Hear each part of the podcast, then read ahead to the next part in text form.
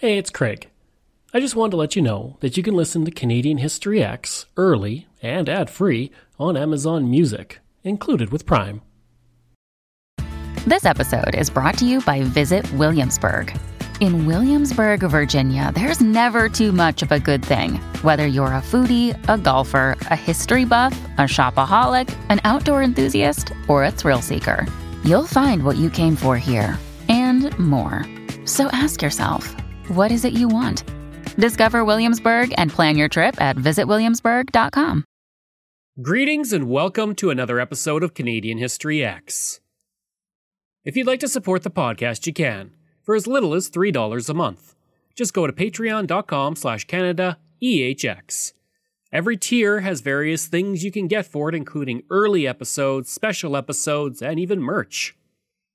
I'm also hosting a Zoom history conference for free on Sunday, September 27th at 2 p.m. It's all about the 1915 Edmonton flood, the worst flood in Edmonton's history. It's a really interesting conference, lasts for about 45 minutes, and it's completely free. If you'd like to register, just email craig at canadaehx.com. When Europeans arrived in Atlantic Canada five centuries ago, they came across a people who had lived on the land for thousands of years. Occupying areas from Newfoundland down to future Boston, archaeological evidence and oral histories date the Micmac to the Atlantic area for as long as 10,000 years. Prior to the arrival of Europeans, the Micmac would spend their spring and summer on the coast and then move inland during the fall and the winter. Sea and land mammals and shellfish provided much of what the indigenous needed, from nutrition and tools to dwellings and clothing. The timber in the area allowed them to build canoes and snowshoes, and this reliance on the environment created a reverence in their culture for it. Everything began to change with the arrival of European explorers, fishermen, and traders. While there is the legend of Earl Henry Sinclair arriving in Nova Scotia in 1398, staying for a year and leaving, this is purely speculation with nearly no evidence to support it. I actually did an episode on it, one of my first, and you can find that on my website, www.canadaehx.com. In 1497, Giovanni Caboto, also known as Jean Cabot or Jean Cabot, claimed Cape Breton Island for England, beginning the age of colonization for Canada. In the first century of contact between 1500 and 1600, the Micmac would lose half their population. Prior to European contact, the Micmac numbered about 35,000 people. By 1620, that number was down to 4,000. Interestingly, the oral history of the Micmacs said that people would come to their land on floating islands, and that a legendary spirit had traveled across the ocean and found blue eyed people. The fur traders changed how the Micmac lived, changing them from a society that focused on hunting and gathering to one focused on trapping and trading furs. But this episode isn't about the Micmac and their history and culture, but I did want to give some kind of context to the Micmac people who had lived in the area for so long before Europeans. This episode is about the Micmac War, also known as the Indian War, the Anglo Micmac War, and Father Le Loutre's War. For six years, the Micmac and the French fought against the English in Nova Scotia, changing the region forever. There's a lot to this war, but I wanted to focus on the Micmac part of it. The British had captured Port Royal in 1710 as part of the conquest of Acadia. The British had used the Mohawk to track Micmac and kill them, and in 1713 a treaty was signed, ceding the French Acadia to the English. The land claims of the Micmac were completely ignored. The mistreatment of the Micmac by the English would continue for the next several decades. The British continued to create new settlements, and in 1720, the Micmac began to harass settlers and traders on the frontier, with several farm animals killed. In November of that year, the British demanded 200 pounds of pelts as payment for damages and four indigenous hostages as guarantee of good behavior.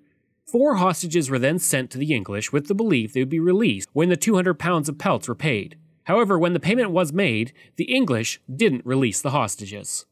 In 1721, the Micmac and their allies sent a letter of ultimatum to the Governor General of New England, demanding the release of the prisoners and the withdrawal of the English from new settlements on the Kennebec River. The English responded to this by kidnapping Father Sebastian Rassel of the Jesuits, who had encouraged the Micmac to resist the English encroachment on their land. The Wabanaki responded to this by capturing nine families and releasing them all except for five men who they saw as compensation for the English kidnappings. All of this would escalate into Father Lascelles' War, but this episode isn't about that. But that war would come to an end in 1728. The British had agreed not to establish settlements in Nova Scotia without consultation of the Micmac, but within a few decades, the British completely went back on this treaty. Around the latter part of the 1740s, the British made a big effort to settle Protestants in the region and gain more English control over Nova Scotia and New Brunswick, considering the refusal of the Acadians to swear an oath to the British crown. This would lead to an armed response from Acadians. The Micmac, who were seeing their numbers plummet since the arrival of Europeans, saw the arrival of 3,229 people in the new community of Halifax as a threat to their land, because that number actually exceeded their number for the entire region. By this time, there were 2,500 Micmac and 12,000 Acadians. The establishment of the town of Halifax on June 21, 1749, is seen as the beginning of this conflict, as the British soon started to build other settlements. In only a few short years, Halifax, Bedford, Dartmouth, Lunenburg, and Lawrencetown were established. None of these settlements had any kind of consultation with the Micmac. A year and a half after establishing Halifax, the British would build fortifications in all the major Acadian communities. The British then demanded that the Acadians swear an unconditional oath to the crown, and on September 18, 1749, 1,000 Acadians signed a document that was delivered to Edward Cornwallis, governor of Nova Scotia, stating they would leave the country before ever signing an oath.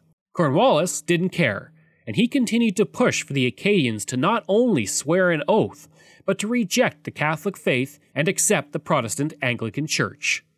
In addition, they had to accept by October 25th. This would begin the expulsion of the Acadians, which would result in half the Acadian population of Nova Scotia being deported, with the British seizing homes, land, and livestock. Children were separated from their family, and the long term effects of this would be the movement of Acadians to other parts of the continent, and to France, as well as to future Louisiana.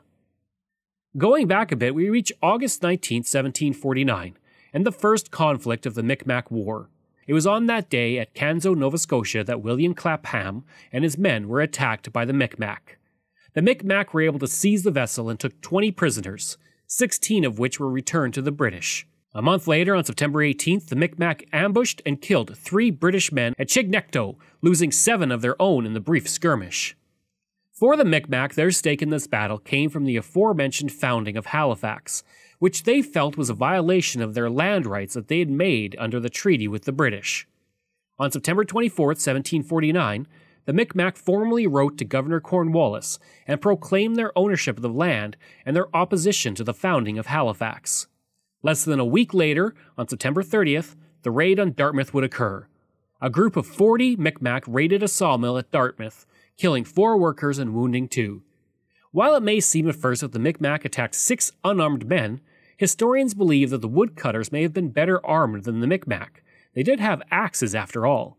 The British responded to this with an order on October 2nd, stating under a proclamation by Governor Cornwallis that all officers, civil and military, and all His Majesty's subjects, or others to annoy, distress, take, or destroy the savage commonly called Micmac wherever they are found. This proclamation also offered a bounty on the scalps of Micmac men and the capture of women and children. For Cornwallis, the raid was used as justification for a proclamation that he wanted to put forward for a while now. The British party sent out to find the Micmac would cut off the heads of two Micmac and scalp one. Two companies of rangers were raised, led by Captain Francis Bartelo and Captain William Clapham, and they moved through the land looking for Micmac. It should be noted that the following year Cornwallis increased the bounty, and it was known at least three youth were killed in 1752 under this bounty, and one scalp was taken. On November 27, 1749, 300 Micmac, along with the Malecite and 11 Acadians, began the siege of Grand Pre. The fort was commanded by John Handfield, and the indigenous and Acadian militia were able to kill the guards who had begun shooting at them. They then took Lieutenant John Hamilton hostage, along with 18 soldiers under his command. For the next week, the force kept siege of the fort before breaking off their engagement, taking their prisoners to Chignecto, and they would be there for two years before the prisoners were released after a ransom was paid.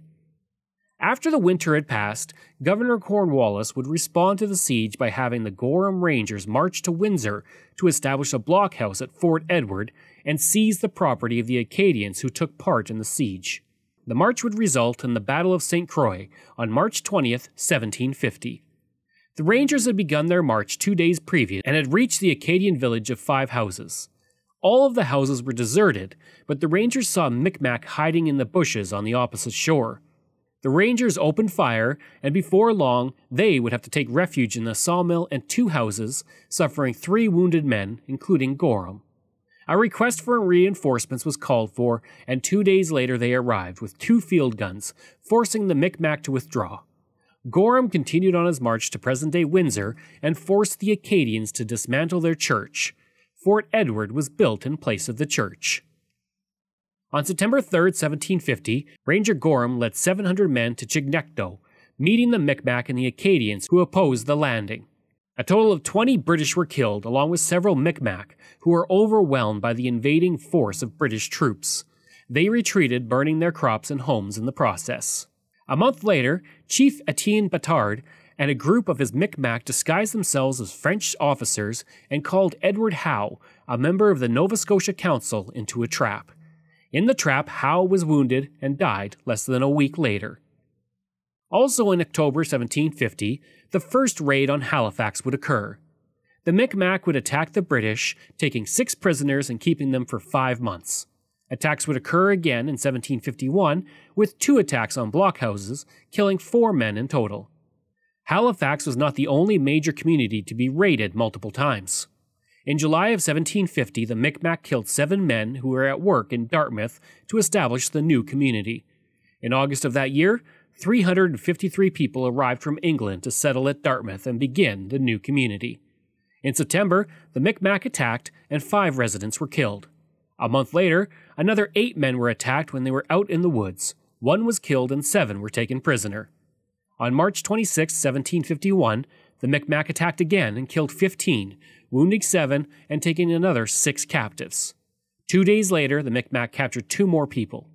On May 13, 1751, a force was led by the French, consisting of 60 Micmac and Acadians, to attack Dartmouth. A total of 20 settlers were killed and several prisoners were taken. Buildings were destroyed, and the British killed six Micmac warriors. The British would refer to this event as the Dartmouth Massacre. The London Magazine would state about the attack and this should be taken with a grain of salt considering the view of the Micmac by the British, and it's likely much of what I mention here may not have happened, but it is a glimpse into the war from that time. It states, a letter has been received from Halifax that the Indians and the French interests have perpetrated a most horrible massacre at Dartmouth across the harbor from Halifax, when they killed, scalped, and frightfully mangled several of the soldiery and inhabitants. They spared not even women and children. A baby was found beside its father and mother, all three scalped. The whole place was a scene of butchery, some having their hands cut off, some their insides ripped open, others their brains dashed out. Were people killed in Dartmouth? Yes. But was there this level of butchery? In my perspective, it's unlikely, and it's more likely things were embellished by the British. In retaliation, the British sent several armed companies to Chignecto, and several French were killed, and hundreds of acres of crops were destroyed by the British. Dartmouth then had a wooden palisade erected around the town. The attacks would cause the growth of Dartmouth to suffer initially. No new settlers would come to Dartmouth for the next 30 years, and of the 350 initial settlers, half remained in the community two years later. By 1763, only 78 remained in Dartmouth. Now I'm going to take a break from talking about the Micmac War to talk a little bit about podcasts. And I've been listening to podcasts for a very long time. And one genre that I've always really enjoyed is true crime. But it seems like today every other podcast is true crime. But one podcast actually dates back to the earliest years of the genre. Sword and Scale was launched in 2014 and it led the way for true crime podcasts that would come after it. Now, with Canadian History Ehx, sometimes we delve into crime stories, stories about evildoers in Canadian history. But for a really good podcast that takes a deep dive into the stories of the evil that lurks among us, there's Sword and Scale. Sword and Scale is the longest true crime podcast that combines 911 calls, interrogation audio, and more to tell the real stories that make you sleep with the lights on. It's hosted by Mike Boudet, and he narrates each episode to immerse you into the story. His podcast reminds us of the lessons of George Romero and his Walking Dead movies. The real monsters out there are people, and this podcast expertly relates those stories about the truly evil that walk among us. Sword and Scale is available bi weekly on Apple Podcasts, Spotify, Stitcher, iHeartRadio, TuneIn, and wherever you listen to podcasts. Subscribe today and leave them a review. That's Sword and Scale, also available at swordandscale.com. Subscribe today and give it a listen. Sword and Scale, proving that the worst monsters are real. By 1752, Micmac attacks had increased along the coast near Halifax, which resulted in fishermen staying in port rather than going out. But the Micmac would deal with attacks of their own. In July of 1752, a few New Englanders captured, killed, and scalped two Micmac girls and a boy near Port Latour, Nova Scotia. A month later, the Micmac attacked two ships, the Friendship and the Dolphin, taking 21 prisoners that they held for ransom. Throughout that summer, the British were suffering in the war. Their colony was near bankrupt, and the Acadians were leaving in droves. The lack of money, along with the loss of three ranger leaders, including Gorham, resulted in the British disbanding the Rangers and combining the remaining men into one company. On April 21, 1753, with the reduction of the Rangers, a resolution was passed requiring all British subjects in Nova Scotia between the ages of 16 and 60 to serve in the militia. On February 21, 1753, nine Micmac warriors attacked a British vessel at Country Harbor. Along with other indigenous, they drove the ship to shore and killed two of the British, taking another two captive.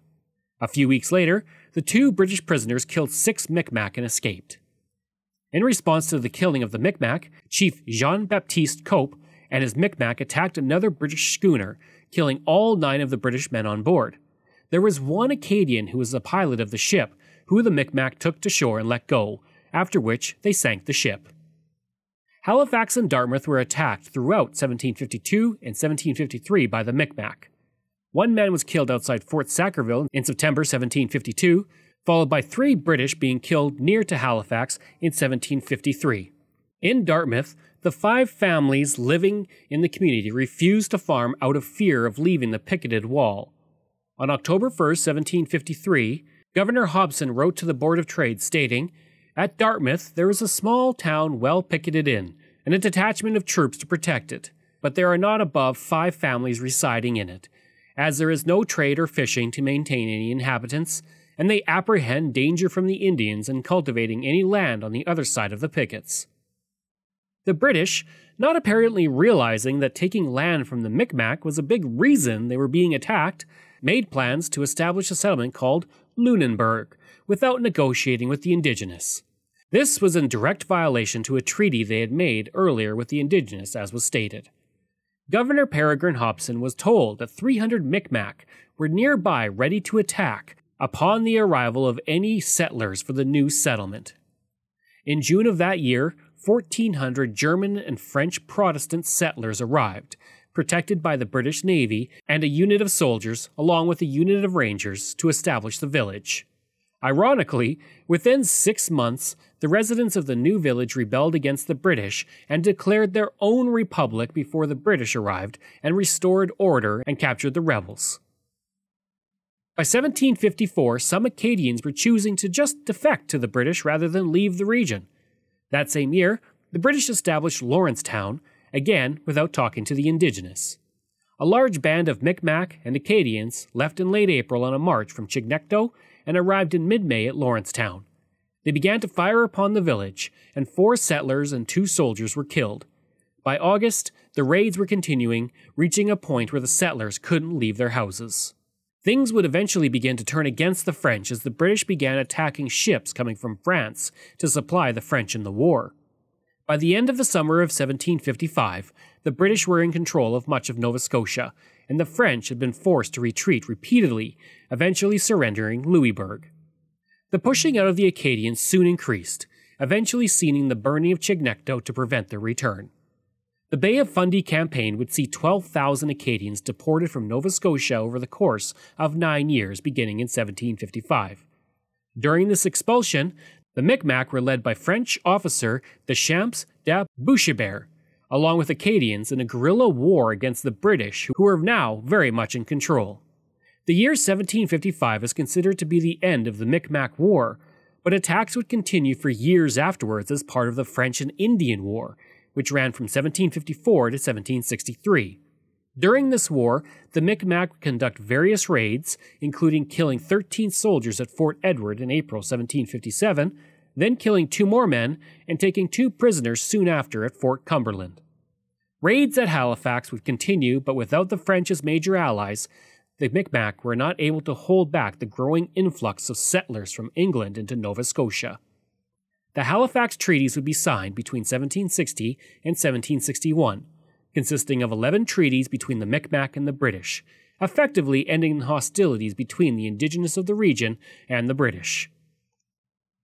A burying of the hatchet ceremony was held on June 25, 1761, near present day Spring Garden Road, Halifax. As can be expected in a situation that would be repeated over and over again, many of the British commitments were not delivered on, with the most notable one being the guarantee that the Micmac would have the same rights as other British subjects. The Micmac honored their parts of the treaty, which included not molesting British colonists, to use the law courts to resolve conflicts, and to have nothing to do with the French. The Halifax treaties did not stipulate the surrender of Micmac territory, but it didn't return any territory already taken by the British or settled on without consent. The Micmac likely expected that the British would negotiate for land, but after the American Revolution, loyalists began to arrive in huge numbers, and the Micmac attempted to enforce their treaties, sometimes choosing to do so by force, including in a battle between the British and the Micmac in July 1779, when a Micmac was killed and 16 were taken prisoner. As the Micmacs saw their military power in the region wane and the number of settlers increasing at the start of the 19th century, they made urgent appeals to the British to honor their treaties, which included presents to the Micmac in order to occupy their land. The British responded with offers of relief, but told the Micmac that they had to give up their way of life and settle on farms, and their children had to be sent to British schools to be educated. The Micmac would have settlements into the 20th century, including just outside Halifax, where they had lived for generations. On December 6, 1917, the Halifax explosion occurred, and a blast wiped out the community of the Micmac who had lived there. White settler landowners had been trying to remove the Micmac from their settlement for years, and after the explosion, the Micmac were moved away from the area and the settlement was not rebuilt, allowing it to be taken over by white settlers. The Micmac War had long been over, but even in the 20th century and beyond, they were still seeing their land taken from them. I hope you enjoyed that look at the Micmac War, if you did, please give a rating and review. You can reach me at craig at canadaehx.com. You can visit my website where you'll find hundreds of articles on Canada's history. Just go to canadaehx.com. And again, you can support the podcast for as little as $3 a month. Just go to patreon.com slash canadaehx. And a shout out to all of my wonderful patrons. Aaron O'Hara, Robert Dunseith, Todd Casey, Catherine Roy, Luke S., Vic Hedges, J.P. Bear, Jason Hall, Phil Maynard, Spencer M., Renee Beliveau, and Iris Gray. Information comes from Manasquee.org, Canadian Encyclopedia, When You Are in Halifax, in Wikipedia. Thanks, and we'll see you again next time.